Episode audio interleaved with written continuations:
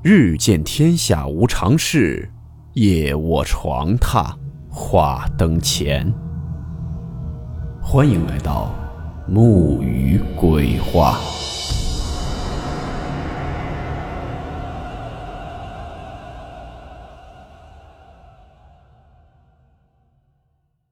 大家好，我是木鱼。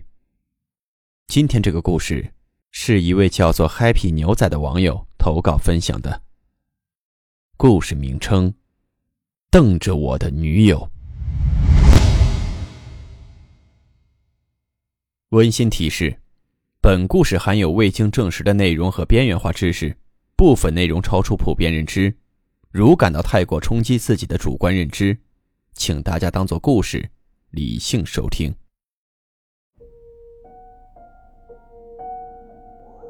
对于一些灵异事件，我以前一直是半信半疑的。自从这件事情发生后，我开始不得不相信这类事情了。时间是二零零四年过年那几天，具体记不太清楚了，不是初二就是初三。地点是在南京，这家宾馆是在一座商场里面，但具体是哪个宾馆，这里就不明说了，以免引起不必要的麻烦。那天我跟我以前的一个女友在这家宾馆开了间房间。女友的妈妈是在这家商场开店的，因为认识这家商场的老总，所以房间开得很便宜。当时九层、十层、十一层都是客房。九楼的客房相对于十楼和十一楼是环境最不好的。以前在那边开过好多次了，九楼也住过几次。以前就感觉那边房间不干净，阴森森的，但是没有真的碰到过那些不干净的东西。那天晚上我们住的是九楼的一个房间，我和我女友，我女友她弟弟，还有她女朋友。后来她弟弟和她女朋友出去玩了，就剩我跟我女友两个人在房间里面看电视。起初是看得好好的，突然收音机就响起来了。当时里面是有一个女的在唱歌，我就和我女友开玩笑说，这见鬼了，怎么好好的收音机会响呢？南京有些老的饭店客房里面会有收音机的，当时我们也没动那个开关，收音机里面唱了几句之后就不唱了，莫名其妙的就自己关掉了。我跟我女友当时很好奇，就在那儿搞那个开关，但是我们怎么搞都收不到任何声音。我们也没当回事儿，就继续看电视。那时候房间里面是两张床，他躺一张，我躺一张。我当时是坐在靠门口过道的那张床上的。房间的格局是一进门有一个小过道，过道对面是洗手间，进来拐进来之后就是房间了。当时看得好好的，我的余光非常清楚的就看见一个穿着白裙子、黑头发、个子大概一米六左右的女人从过道直愣愣地走到洗手间去了。我当时飞快地转过头去看，她已经走进去了。我愣了一下，就跟女友说，我说老婆，我看见有个女人刚才进来跑到洗手间里面去了。我女友跟我说，说你脑子坏了吧，大过年的别在这儿吓唬我。我没说什么，就赶快跑到洗手间去看，一个人也没有。我当时还臭美的照照镜子，弄弄自己的发型。我以为是我眼睛看电视看花了，就没有在意。那天也不知道怎么搞的，就是不想出去玩，就想待在房间里面。看了会儿电视就准备睡觉了。这时候已经大概凌晨两点多了。我和女友睡的是门口靠过道的那张床，她一上床没一会儿功夫就睡着了。我当时怎么睡都睡不着。他是搂着我睡的，我们是脸对着脸，我在他怀里，他要比我高出来一点。过了大约半个小时左右，我有一点点困了，想睡觉。我就准备闭上眼睛睡觉，当时眼睛没有全闭上，闭到一半的时候，我就看到我老婆眼睛恶狠狠地瞪着我看。当时我眼睛一睁开来，我老婆眼睛却是闭着的。他明明已经睡着了，我认为是我太困了，可能出现了幻觉。但又当我准备闭眼睛，闭到一半的时候，他那双眼睛又恶狠狠地瞪着我看。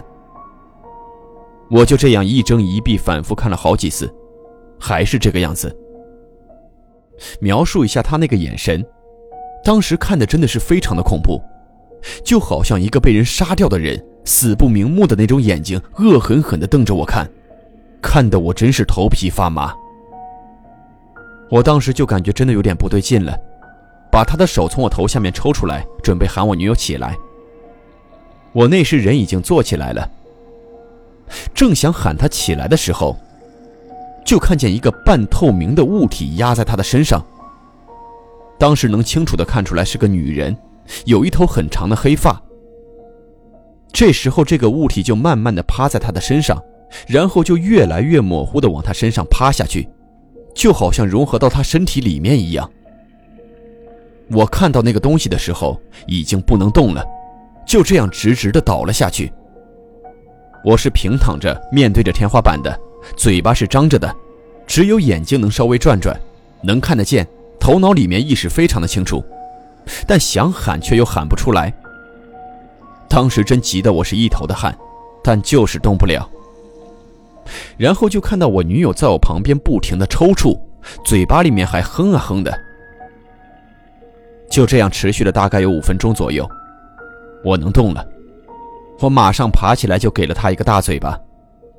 他醒了，就坐起来问我打他干嘛。我说你刚才被鬼上身了。他说没有啊，我睡得很香啊，我怎么什么都不知道啊。他就问我怎么回事，我怕我说了之后把他吓到，也就没告诉他。然后他说他困得不行了，就又继续睡。他睡下来之后，我当时浑身一点劲儿都没有了，眼睛根本睁不开，感觉特别的困。什么东西也管不了，直接躺下来睡觉。第二天中午起来之后，我把夜里面发生的事情告诉他，他就说难怪昨天晚上做了一晚上的噩梦，梦里面乱七八糟的，现在回想又想不起来具体梦到了什么。当时跟我讲的时候，浑身鸡皮疙瘩全起来了，汗毛直竖。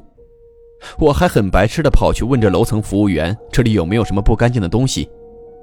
服务员肯定是说没有啊，我们立马把房间退掉回家去了。这件事我以后都没有跟人提起过。之后隔了好长时间，有一次我跟我几个朋友在一起吹牛，当时已经快夏天了，我们聊着聊着就聊到这类事情上面了。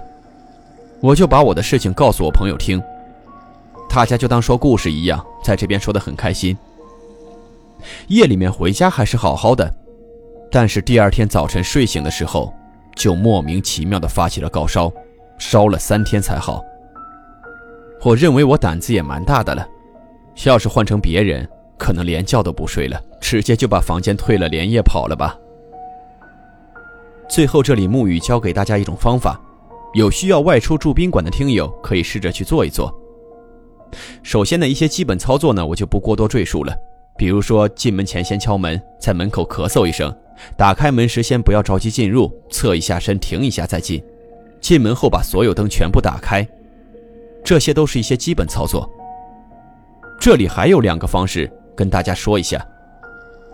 首先我们先去卫生间，女士可以用口红，没有口红的用牙膏也可以，在卫生间的镜子中间画上一个水火极记挂，此挂该怎么画我已经发在这篇故事的简介中了，不需要画太大，一个手掌大小就差不多了，不影响你正常照镜子就行。第二呢，是把我们的鞋子在进入卧室口那里，一只正摆一只倒扣，左脚脚尖朝里正摆，右脚脚尖朝外倒扣。我也拿我自己的一双拖鞋示范着摆了一下，拍了张照片发在了这篇故事的简介中，大家可以去看一下。你们摆的时候就不要摆拖鞋了，毕竟还要穿呢，就把你们外出的鞋子这样摆就可以了。此为阴阳颠倒之举，这样做的话，有些东西就找不到你了。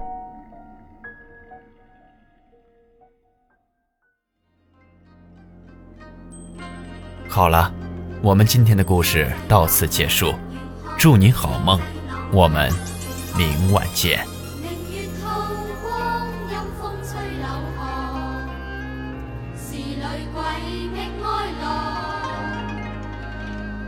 谁人愿爱凄厉鬼新娘？